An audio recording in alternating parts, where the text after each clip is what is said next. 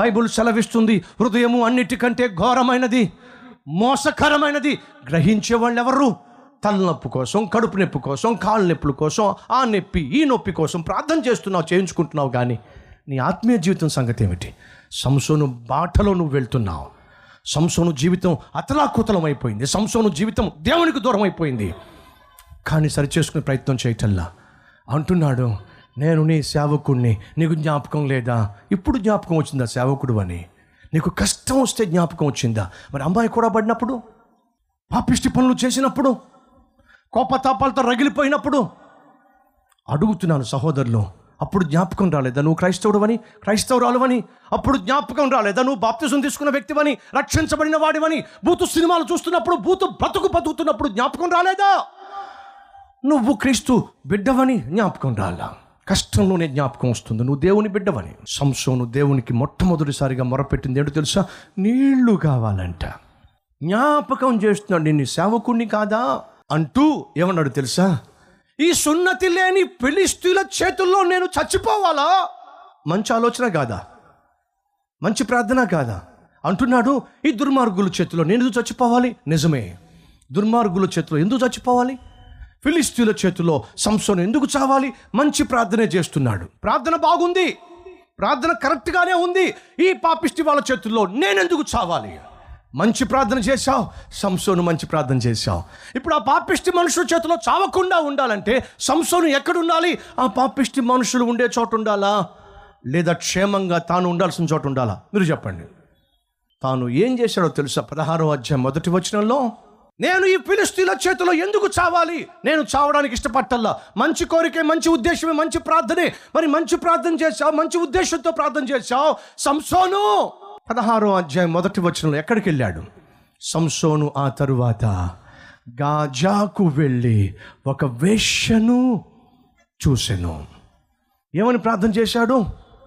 ఈ ఫిలిష్తీయుల చేతిలో నేను ఎందుకు చావాలి? మరి ఫిలిష్తీయుల చేతిలో చావకూడదు అనుకున్నప్పుడు నువ్వు దేవుని హస్తంలో పడొచ్చుగా, దేవుని చేతుల్లో పడొచ్చుగా, వాక్యానుసారంగా జీవించొచ్చుగా. ప్రార్థన బాగుంది, కానీ బ్రతుకే ప్రార్థనకు విరుద్ధంగా ఉంది. నిజం కాదు.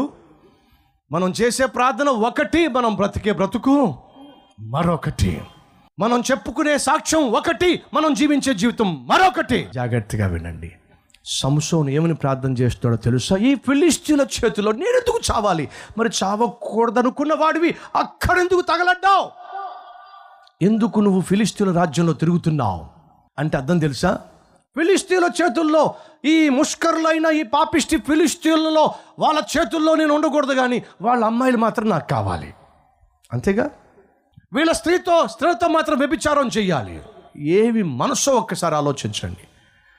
సంసోను తప్పిపోయిన సేవకుడు, తప్పిపోయిన ఆత్మీయుడు లేరా ఈరోజు?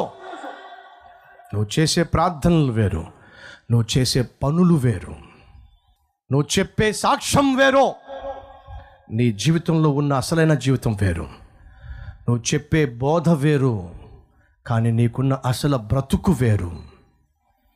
అలాంటి వాళ్ళు ఏమవుతారో తెలుసా? ఏమన్నాడు సంసోను?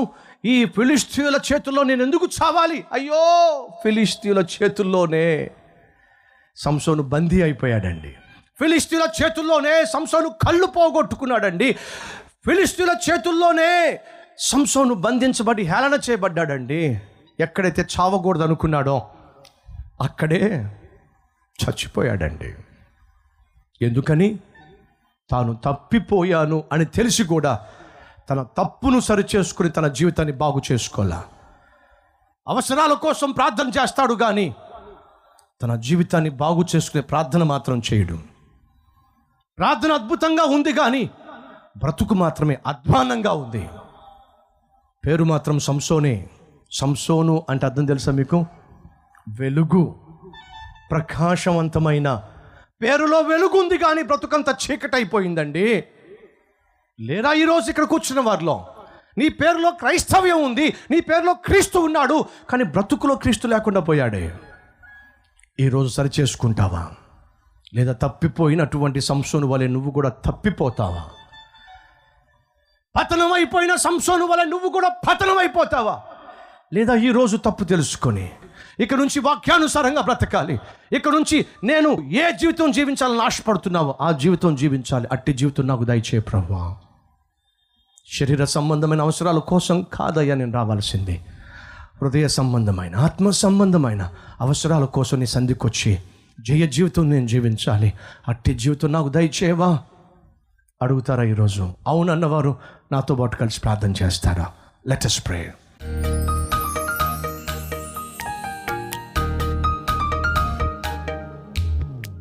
పరిశుద్ధుడైన తండ్రి, ఎందరైతే ఈ వాక్యాన్ని అంగీకరించారో అంగీకరించిన ప్రతి ఒక్కరిని మీ రక్తములో కడిగి పవిత్రపరచి శుద్ధి చేసి ప్రతి పాపము నుండి విడిపించి ఇక నుంచైనా వాక్యానుసారంగా జీవించే జీవితము, నీకిష్టానుసారంగా జీవించే జీవితము దయచేయండి.